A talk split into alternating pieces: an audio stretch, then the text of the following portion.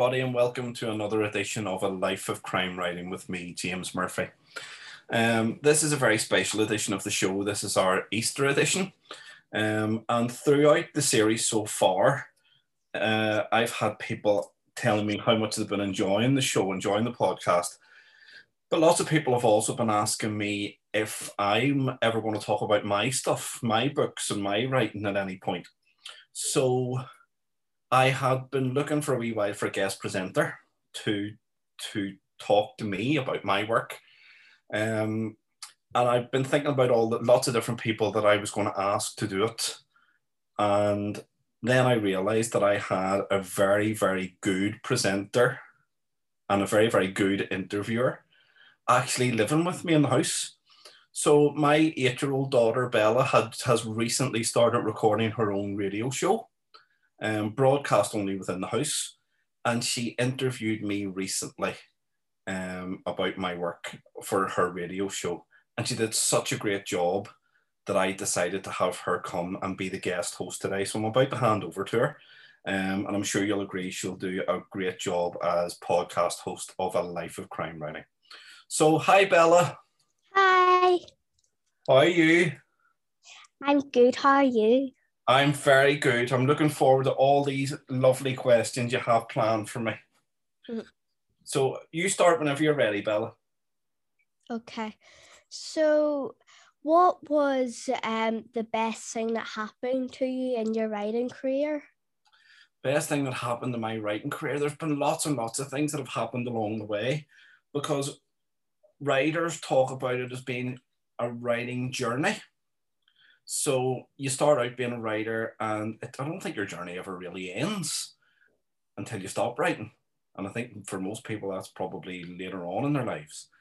Um, so we call it our writing journey, and I'm I've been really really lucky that there have been lots and lots of things that have happened to me along the way. Um, one of the best things I think has happened to me is that when I, you know, that when I first published The Rise of Terror, I self published it.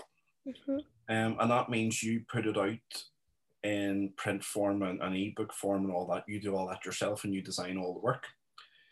But it didn't look very good. And it really didn't. It's not that it didn't do well, people liked it, but it just didn't look great and it wasn't doing as well as it could have done.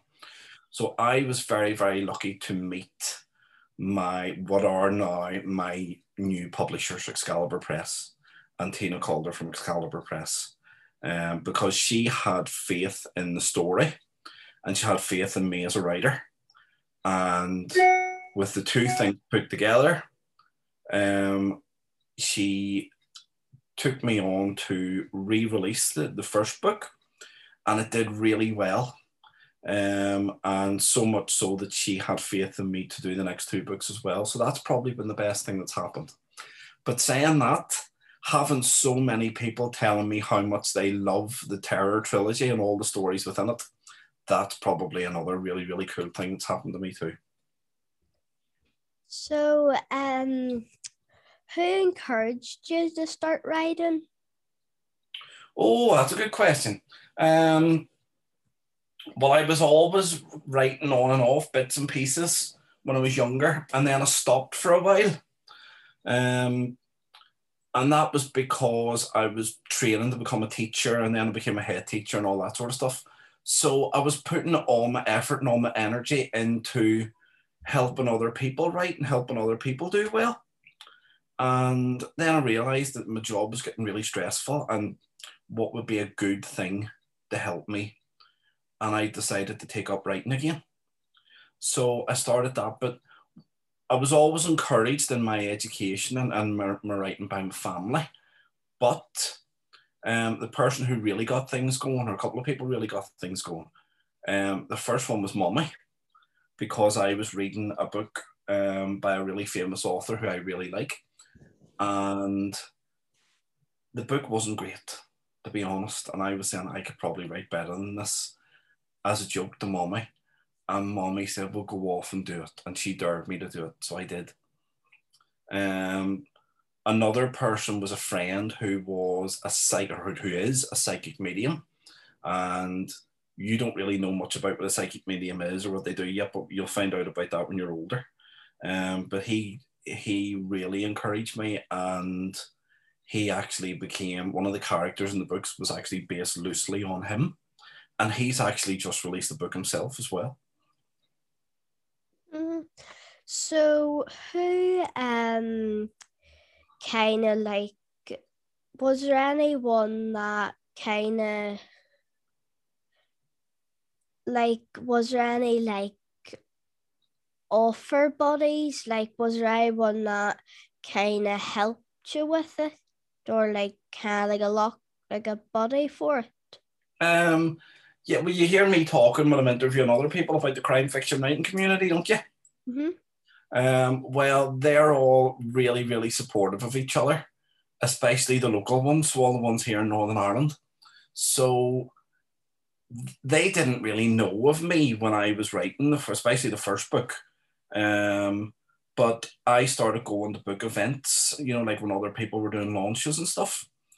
And very, very quickly, they welcomed me into the community as a crime fiction writer. So that gave me lots of confidence and made me think, well, these people are having faith in me, they've welcomed me in and that's good. So th- this must be something that's worth pursuing.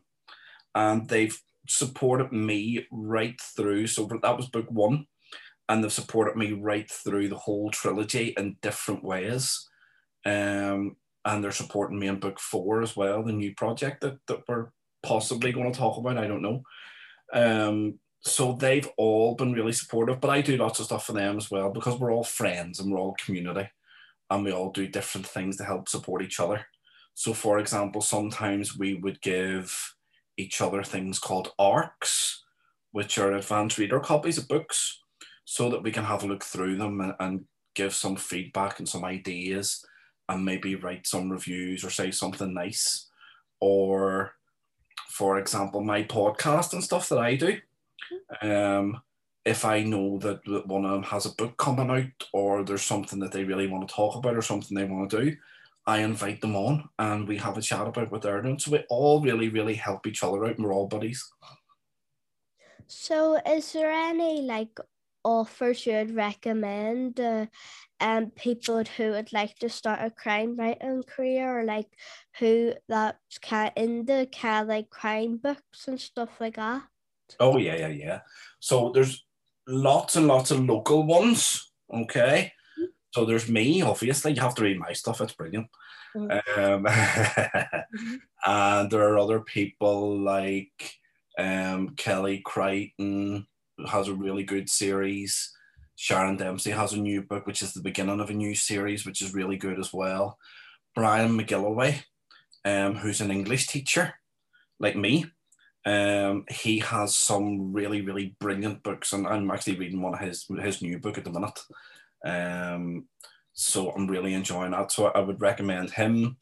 Um, I would recommend Simon Maltman, who's another local crime writer, and Gerard Brennan, um, Stuart Neville, and Sam Blake and Louise Phillips. There's loads I could recommend all day. There's lots and lots of good Northern Irish crime writers and Irish crime writers out there for people who are local, but there's lots all across the UK as well, like Val McDermid and um, even across the world. One of my favorite favorite people is James Patterson. So, like, what kind of you through the stress of like being a crime writer? Like, was it family reading other people's books, holidays, or watching even like a favorite TV show? What was like helped you with it? all of those things were all really, really important, especially family. Um, you and mommy, even though you're so young, you and mommy were always really, really supportive of me. And I don't know if you even really ever realized how supportive you were and still are. Um, and I see you're smiling, so we're all good. um, yeah, because you and mommy both knew that because I'm doing other jobs, like my work for the university and all that sort of stuff, um, and teaching and all that kind of thing as well. Um, it means that I don't really have time to write a lot. So I have to give up some of our family time, or we have to give up some of our family time Um, and it's a, you were re- both of you were and are really really supportive of that. Um, but actually, that meant that the time we did spend together and the times we do spend together as family are really, really, really important. Um, and that's why we try to pack so much in and we're always there for each other and we try to do so many fun things and we try to involve each other in our lives um, in different ways, like me and you doing stuff like this. So that was a big help of stress, knowing that you two weren't weren't um, feeling left out or feeling upset or anything like that. Um, and yes, spending time with you and doing the things that we do as a family, all the fun stuff that we do and all the crazy stuff that we do as a family, that really helps. And yes, you know I love watching crime fiction TV, don't you? And mm-hmm. that's the time when you have to go upstairs and that's your bedtime and you don't mm-hmm. very much. Um, so yeah, I like doing that and I like reading reading lots of crime books. Um, and although writing does have its stresses, yeah, um, but actually writing's a really, really fun thing to do. Um, there's other kind of more stressy bits to it, but the actual sitting down and writing itself, coming up with stories and coming up with new characters and all that sort of stuff, that's really, really fun and that takes away stress itself. So, like, can you maybe tell everyone, like, um, about maybe some of the Easter eggs in your books and maybe explain what an Easter egg actually is? I'm, I'm glad you thought of that because it's a special Easter episode, and I've been talking about that with another author and hadn't actually really mentioned it in my own one. So yeah, an Easter egg is um, a little hidden thing within books, or lots of little hidden things within books that are things that the writer might like or the writer might know about, or maybe fans of the book or friends of the writer might know about. Um, things that interest them.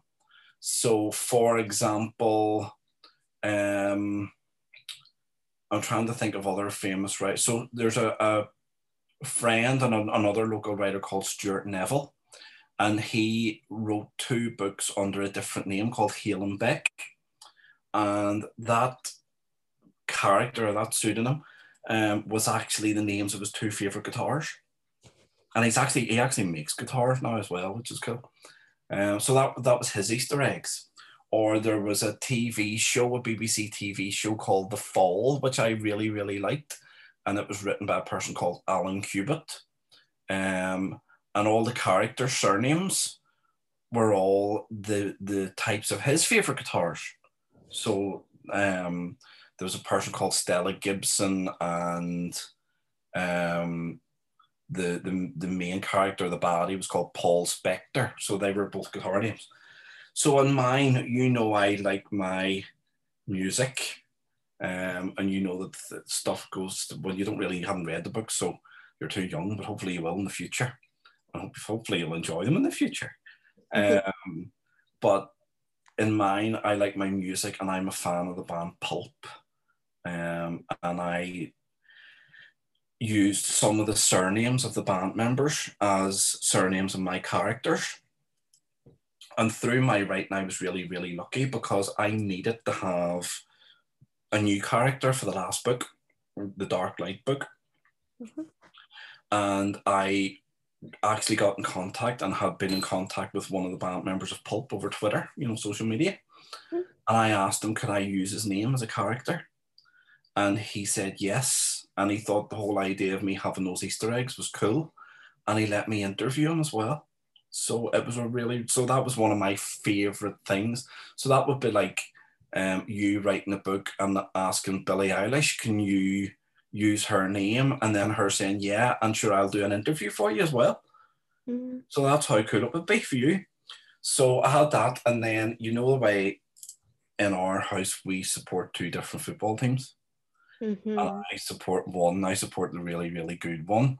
and your mommy supports is it Loserpool or something? I forget their names. um, but it's something like that anyway.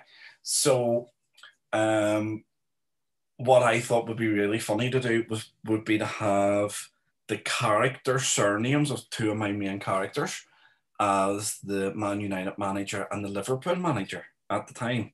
So the Liverpool manager at the time was Brendan Rodgers, and Sir Alex Ferguson was the United manager. And one of my characters in the books is a Liverpool supporter, and he's from Liverpool. So I thought it would be really funny to actually call him Ferguson. Um, and I put that in, into the books as well. And he gets kind of um, made fun of a wee bit because of that as well. So that adds a wee bit of humour to the books too. There's lots and lots more on Easter eggs in it. Mm-hmm. Um, like other main character names and where they come from, but what what writers like to do, at least lots of writers like to do, is to tell people some of the Easter eggs, but not all of them. So keep them guessing, keep your readers guessing. Mm. Um, but also some of them are actually quite personal as well. You want to keep them to yourself. So that's what I did on Easter eggs. But well done you for thinking of that. Mm-hmm. So um if there's any like um like parents that have kids or if there's even any kids like listening with their parents um what would your advice to be to them if they wanted to be like a writer in the future? Right. So okay there's lots of advice there. Um, and you know because i'm an english teacher and because i've been because of lockdown i've been your teacher a lot as well. Mm-hmm. you know what i feel like about reading and how important reading is for everybody. Um, so for young people particularly read as much as you can. And it doesn't matter what you're reading, if it's magazines like you like you do, um, or your Newsround, all that kind of stuff that you're really into, um, or your bold novels, all those sorts of things. Mm-hmm. Uh, read whatever you can, wherever you can, and read it as much as you can. And I always say that the more you read, the more confident you get because you learn more language, um, and it makes you a better writer. And it really, the most important thing is it makes you more able to communicate with people better. And the better you can communicate with people, um, the, first of all, the easier your life is, but also the more you can make their lives easier and you can help them. And actually, people who are really good at communication, not that money is a really important thing, uh, well, it is in some ways, um, they tend to be the ones that, that um, earn lots of money as well.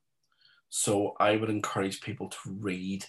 Now, I can't really encourage people, young people now, maybe people your age listening to the podcast, to be writing crime fiction because crime fiction is quite dark and it's it's about stuff that people your age shouldn't really know about. And so I can't really give advice on that, but certainly teenagers and people who are old enough read read the books, read the or sorry, watch the TV programs and watch the news as well, because a lot of the stuff you heard me talking about true crime, haven't you? Um, so watch the news as well. Um, but I do want to say something about um, encouraging young people um, through the podcast because you know that my stuff and the stuff I write isn't really suitable for you, um, don't you? Mm. Yeah. So, and it will it will be in the future, and you'll learn from it hopefully in the future. But when every week when I'm previewing my podcast, you have always been really interested and wanted to hear it, and I know that that's because I'm your daddy and you think it's cool that I'm doing a podcast and all that. And I love that. I think that's really cool and it makes me proud of you. Um, but also I've noticed that you've really listened or you've really listened to what's been going on in it. And you've I think you've learned a lot about how to interview people and all that sort of stuff. So in my podcast, we talk about the the way people write. We don't talk about the content of what they write. So actually, they're quite suitable for people your age to read, I think. Um, and I've been really proud of the way you've come on. When you decided to interview me for your um, radio show the other day, I couldn't believe the quality of the questions you were asking me. And you've been the same tonight again. Um, the, you've interviewed me with more interesting questions and more difficult questions than some of the other people that I do interviews for in as part of my job as a writer. So good stuff, Bella. So, um, what do you think about like people wanting to use subtitles and all that stuff? What do you really think about that? Right now, you will probably need to. I know what you're talking about, but our listeners won't. So I'll need to explain to uh, explain a wee bit to them. So Bella's really in the Newsround, um, and she's into all that kind of learning about what's going on in the community of young people within the news. Um, and I think I might have a budding journalist on my hands, which is brilliant. Um, but one of the, the stories that Bell has been following up lately is the fact that there's talk of putting subtitles underneath cartoons and kids' TV shows so that the um, the, the kids watching them will be able to improve their literacy skills if they're, if they're not really readers um, or they're not encouraged to read at home. So that's that's where the questions come from, or that's where the question comes from. Um, my answer, Bella, is I don't really agree with it, even though I, you know, what my the other things I do, and I'm sure you'll ask me about the festival and stuff too. Um, I'm really about helping people with their literacy, but I don't really think having the subtitles would work because you would either be reading or you would be watching. I, I think it would be difficult to do both. Um, and I think that would put some kids off, probably a lot of kids off. Um, so I can see that it's a really a good idea if it had been maybe thought about you know being done in a different way or encouraged in a different way. But to just start it, I don't think would be would be useful. Yeah, because I think it would just be better like reading for 20 minutes and then like watching TV for like 20 minutes more in that way. Yeah. Because like it's because you'd be very distracted, you would be then when you're like watching it and both things are meant to be for entertainment. I mean, you should be. I know you learn stuff through reading and through watching TV, but most times it, it should be about relaxing and having your your chill time.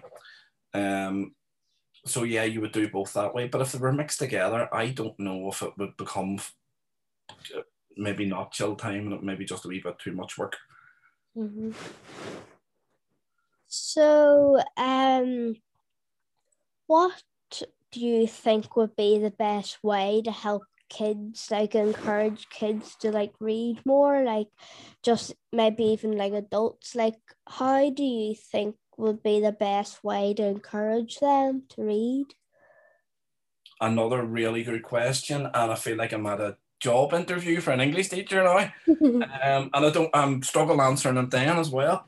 Right how do i encourage people to read? Okay well, there's a lot of people in the world who just think they're not very good at literacy and that they can't read and they don't read and they don't write and all that sort of stuff. And if you ask them, do you have a social media platform? Do you have Facebook? Do you have Instagram? Do you have whatever? They generally say yes. And my answer to that is, well, then I would say you do a lot more reading than you think because obviously people are always posting stuff and you're reading it. Um, and you probably do a lot more writing than you think because every post you put on um, Facebook or whatever media platform, your social media platform you're using, that's a, a little tiny mini blog. So whether you like it or not, you're writing. People are writing all the time without even knowing about it. So I would say that you know, they, they shouldn't really be not feeling confident about reading or writing because it's something they do every day. And I would ask them things like, do they read or read news articles on things like Belfast Live and stuff like that? And, and it's always yes, they do. So actually, people do lots of reading and they interact with literacy type skills a lot more than they realize.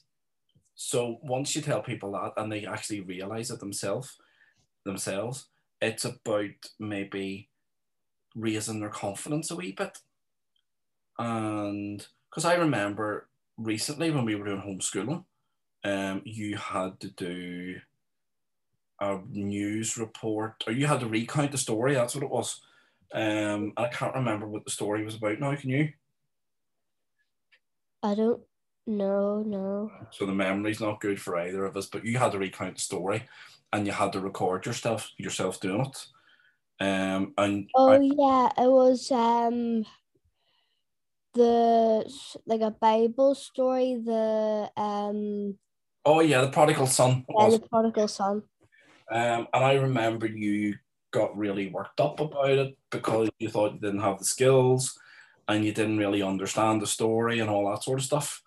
And the more we talked about it, the more we both realized that actually it had nothing to do with your reading skills or your understanding skills. It was about confidence. And so, what I tend to do is try to work on people um, to give them what I call a route into literacy, so a way into literacy, and then try to build their confidence. And what happened that day when we worked on your confidence? Can you remember? Mhm. What happened? I forgot. You remember, but you forgot. Okay. Well, I can. I don't. I forgot what it was uh, in terms of the the topic being the prodigal son. But I remember you did ended up doing a really, really good recount. That you spoke well. You gave all the correct information, and I remember your teacher coming back with a note to you saying that it was brilliant work. Mhm. So that's the kind of things I would do to encourage people. Um, but also to read a lot as well. Just people don't really they think, oh, I don't like reading because maybe the, when they were in school, um, maybe the books that they had to, to learn about in school or had to read in school were things that, that didn't really interest them. But when you're outside school or when you leave school, you can read whatever you want. so, like you with the Bolds, so Mhm. When you you were, uh, do you remember I started saying to you about reading the famous five, and you were kind of wee bit, oh, I like it, but I don't like it, and it was it was hard for you to read. But then you discovered the Bolds, and and you were away.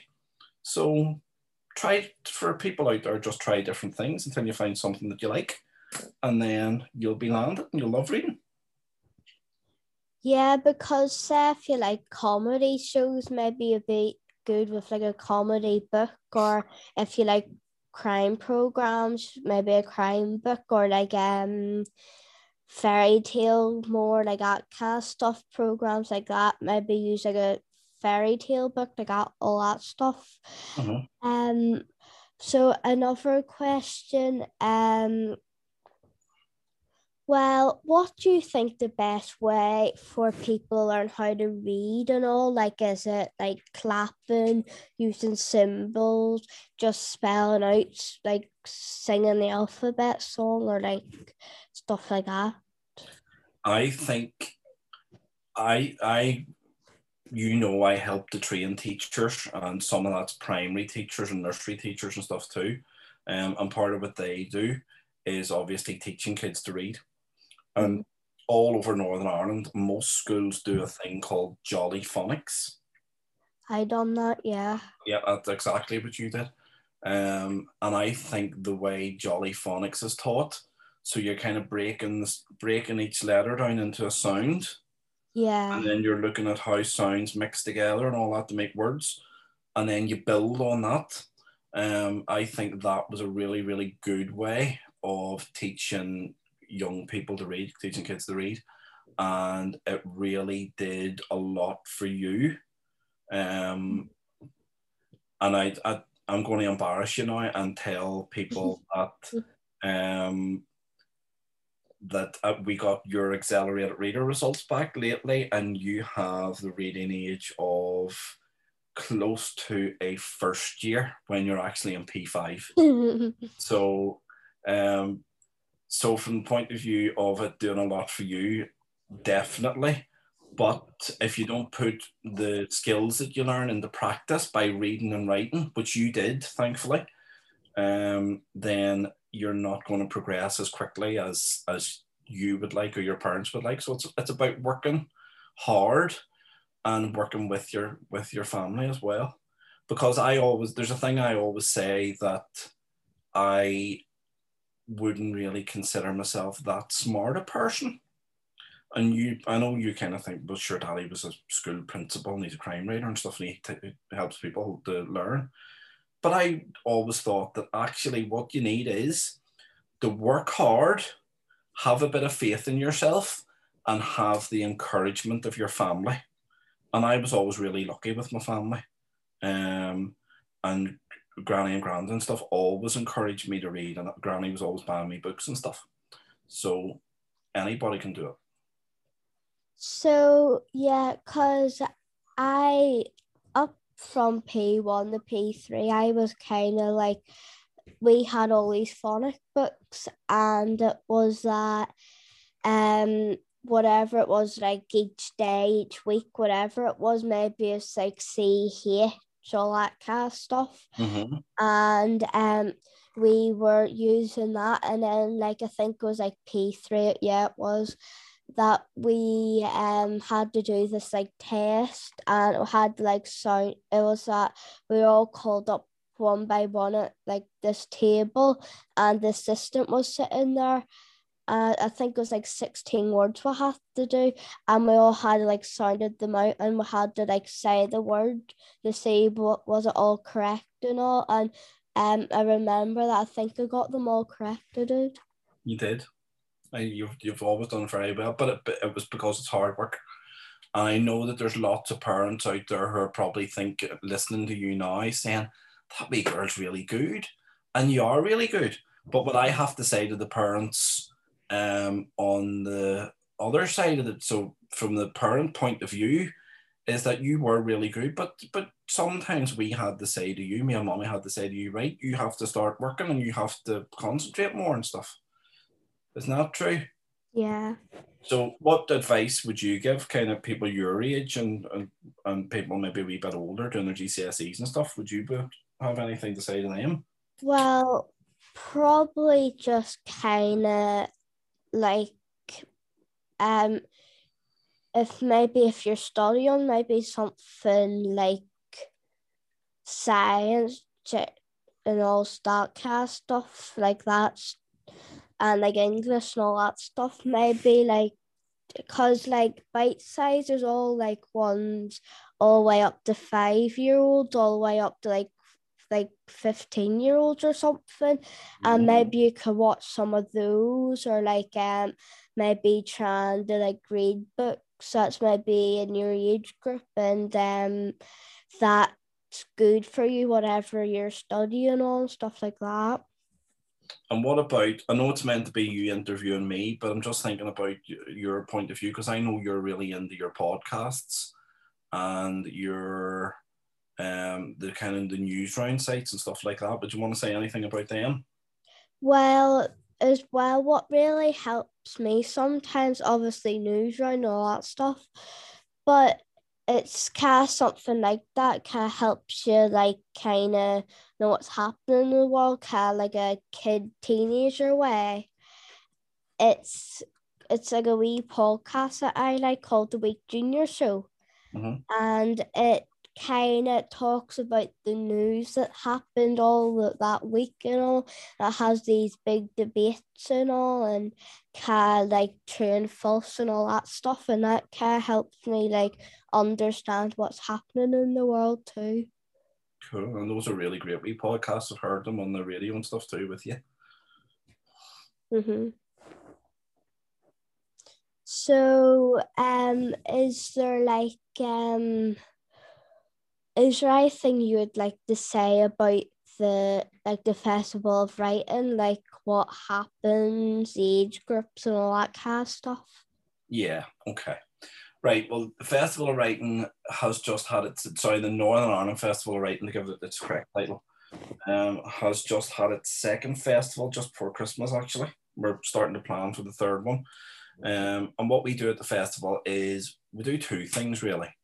Um, we try to encourage people, the, the kinds of people that we talked about earlier on, who for lots of different reasons maybe feel like books aren't for them, or writing's not for them, or um, going to theatre's not for them, or what we call having access to the arts is not for them.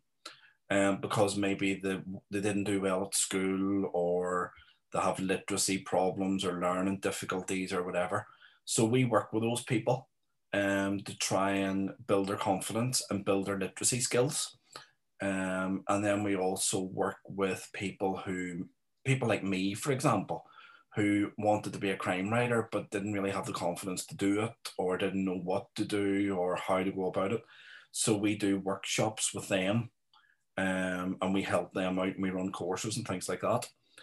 And the really cool thing about that is because me and and Tina, my co-founder, who you know as well, um, because we have so many friends and connections in different parts of the writing community and entertainment community and all that stuff, we can get lots of really top people, um, what we call the best in their in their genre, to come and give talks and interviews and run workshops for us and all that sort of stuff to help people um, to develop their writing and develop their skills. But the really other cool thing about it is that we then give them a platform. And that means we let them go and showcase their work um, by having readings of their work and all that sort of stuff and doing different things with it to help build their confidence and help them move on. So the festival is a really cool thing and we do it. It's not just for uh, particular groups; it's for everyone. Um, now we call it the Northern Ireland Festival of Writing because obviously it was aimed for people in Northern Ireland. Um, but because of the pandemic and so on, we were really worldwide. This time we had people from all over the world. Um, I had people on my courses from Canada. Um, I have one person in New York, all sorts of different people from all over the world and we were able to help them and make a difference in their lives, which was really cool. So, like, what do you think? Um, like, what would be the best kind of, kind of like in a, like what do you think about like audible books like more of that stuff do you think that would um help people learn how to read because as well sure that podcast i was talking to you about as well because sure they have their that radio station they have their um they have an offer thing called story quest mm-hmm. and they maybe have we maybe kid of the teenager kind of books like that. I know maybe kind of they put that on and maybe one of their presenters will um, read it. And sometimes I would like the sometimes after um we've had our tea and all that stuff. And it's about probably about nine, ten o'clock, normally around that time um, I normally like to go in and then put on maybe one of their podcasts, mm-hmm. maybe one or two of them I'll put on, and um, I would listen to them for like an hour, and then I'll probably just go to sleep. Then, so what do you really think about like audible book, audible books? Like, do you think they're good for like people to learn how to read? Yeah, I do. Now, the, there's no substitute for reading. I, I'm a great believer in actually curling up with a good book and a nice big cup of tea, or if you're old enough, maybe a nice big glass of red wine, um, and relaxing and reading your book and having that as your your time for you. But sometimes we're busy, we're really busy in life, um, and we've lots and lots of stuff to do, and we're probably very stressed. So what I've found is I've really got into audiobooks and I you're right, I use Audible. Um, and what that means is that there are times when when I'm doing other things that we need to do, like cutting the grass or clearing out the house or getting ready for whatever. Um, then I put my AirPods in and listen to audio audiobooks as well. And it's a good way to relax while doing something that you maybe don't really necessarily like doing. So if we're saying to you, right, Belly, you need to tidy your room up and stuff, I know you sometimes sometimes music's the thing to go for, and that depends on your mood.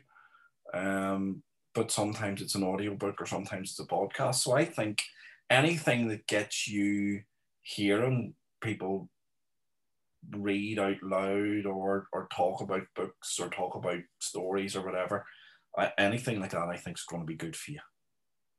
And as well for kids that are like like I'm not going to mention the same question, but um, what do you think would be the best authors for like kids to like even listen to on like a podcast or audio book or just even read their book? What do you think would be the best authors? Um, kids authors. There's lots of kids authors that I think would be really good. Um, but I think that there's a tendency for kids and parents to think that just because somebody is really famous, maybe a celebrity, um, people like, well, I'm going to say it, David Walliams, mm. um, just because they have high profile, does doesn't mean that they're the only authors out there. Mm. So David Walliams' books are good. He's a really good author, and I've heard some of his readings of his books. I've heard some of his audio books, and they are fantastic books. But he is not the only author in the world, and he's not the only kids author in the world. So I would say again, like you're reading, um, have a wee look around and see what's there for you. Um, I mean, you discovered only because mommy likes Julian Clary as a comedian. You discovered the Bolds, um, and those are fantastic kids' books. So, and actually really funny as well, as you know more than I do. Um, so there's people like him, but also the what I would call the classic ones like um, J.K. Rowling and all that stuff. Well, J.K. Rowling would, would be maybe a more modern one, but I was thinking of Roald Dahl and people like that. Yeah. Um, and Enid Blyton, people like that. Um, but I know you've started getting into your Harry Potter now, so yes, mm-hmm. I would recommend J.K. Rowling as well. And that is if you can get through that whole series, um, that will do a lot for your reading as well. Yeah, because like they're just because there's like famous authors, it doesn't really mean like there's other like local people, more like outcast stuff. Because there might not, there might be people, just maybe people. It's not really known for writing, maybe they're known for other stuff. Mm-hmm. And not many people really notice them for their writing. And they're more in the lower ca- category of um like authors, more that kind of stuff. Mm-hmm. So, would you like to maybe talk about some of your characters in the book? Okay, right. So, been I was wondering when you would get to actually me talking about the books because that's what we're supposed to be doing. but it's been really fun so far, so I don't mind. Um, yeah, my terror books. Um, obviously, because I'm talking to you, I can't go into lots and lots of detail about them. But they center around a character called Mark Shaw, who is well, he starts off the books as a head teacher of a school, um, but he's very close to his uncle and his uncle is murdered um, very early on at the start of the first book. And the police investigation into his uncle's murder doesn't really go anywhere. So the police end up just closing the case. And Mark wants to get justice. So he wants to find out what happened um, and have the person punished who killed his uncle. So his uncle, I should have mentioned this, was um, a private investigator, and Mark ended up inheriting the, the the private investigation agency from his uncle when he died. So he decided to use the skills that his uncle had and the facilities that he's had to try to solve the murder. And along the way, he meets, well, should actually should talk about his wife and stuff too.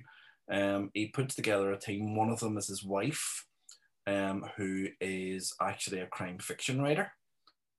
And he teams up with uh, a DCI from Liverpool um, that we talked about earlier. and the psychic medium that we mentioned earlier as well.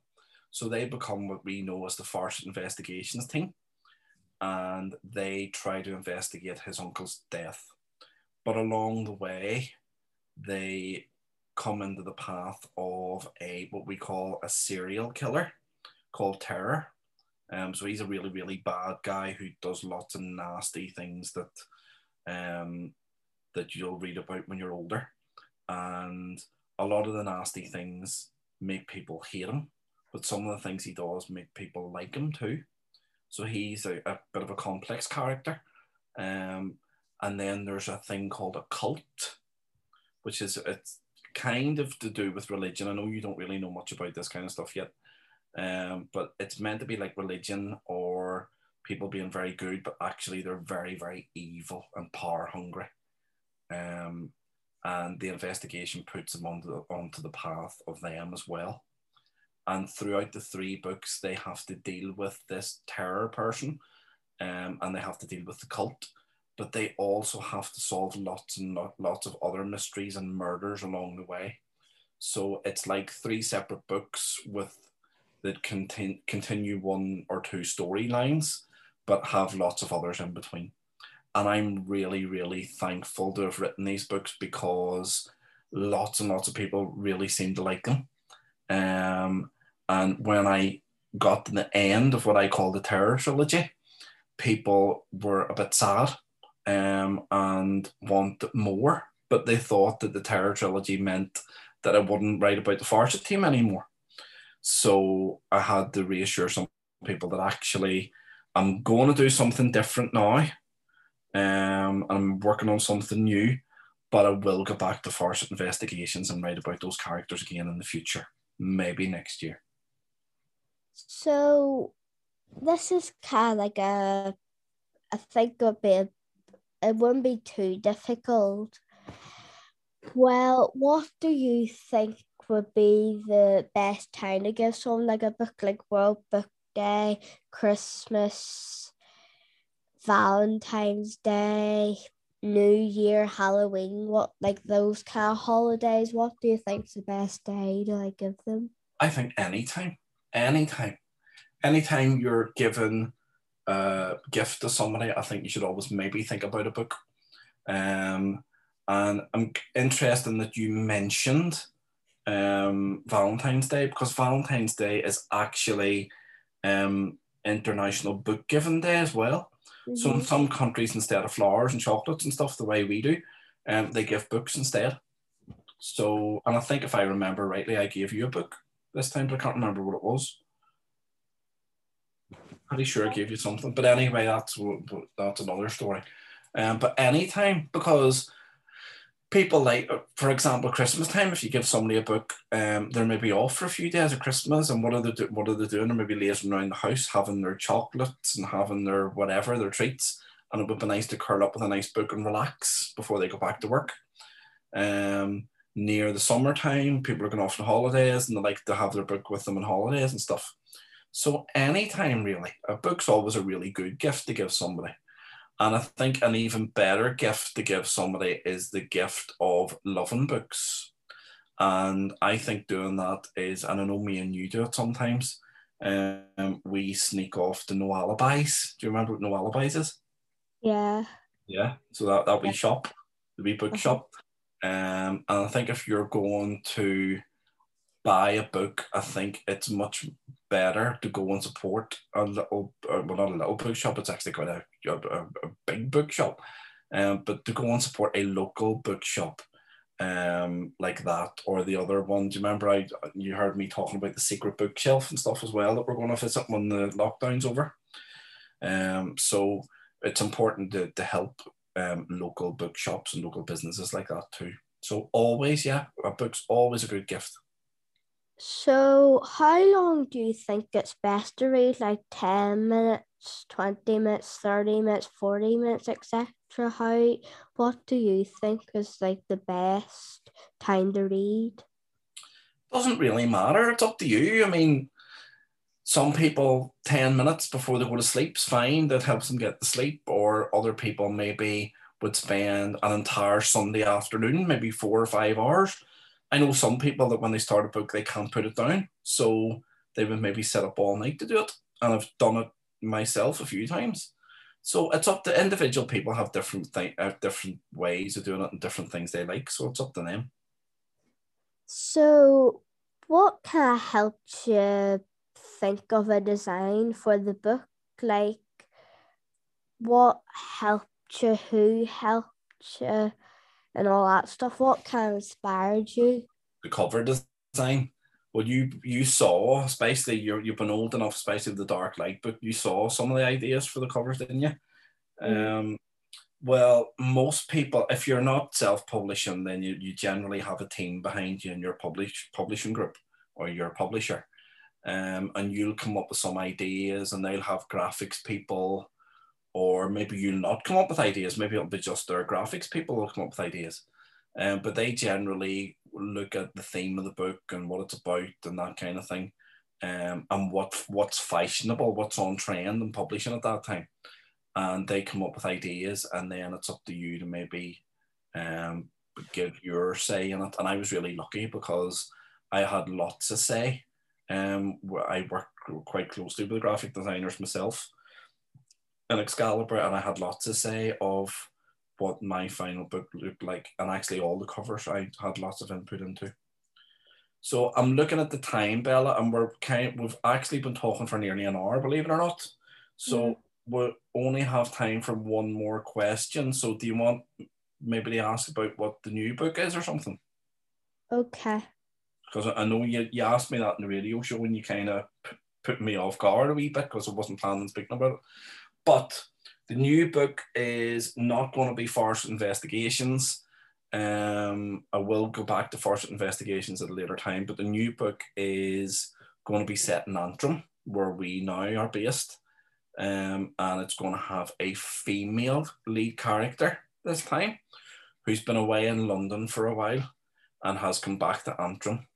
Um, and it has what we call in writing a really interesting premise. A premise is the idea behind the book. Um, and I've only shared the premise with a few people, um, but some of those people are quite, they know their stuff within publishing.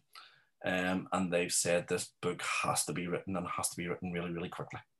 So that's why I'm so busy at the moment.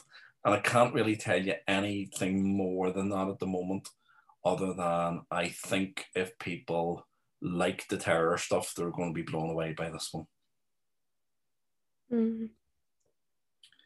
So, so I have to say, we're going to finish off now, but I have to say a really, really big thank you to you um, I, as you know, I have friends within the media and stuff, and I was going to ask them to come and one of them to come and be a guest host to, to interview me because so many people had asked for it.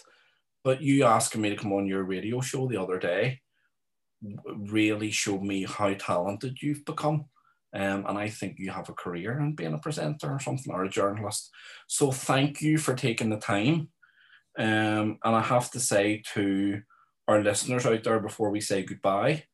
Um, I had absolutely no idea what Bella was going to be asking me today. And Bella didn't have any idea either because neither of the two of us have anything written down. At least I don't think you have anything written down, do you? No. No.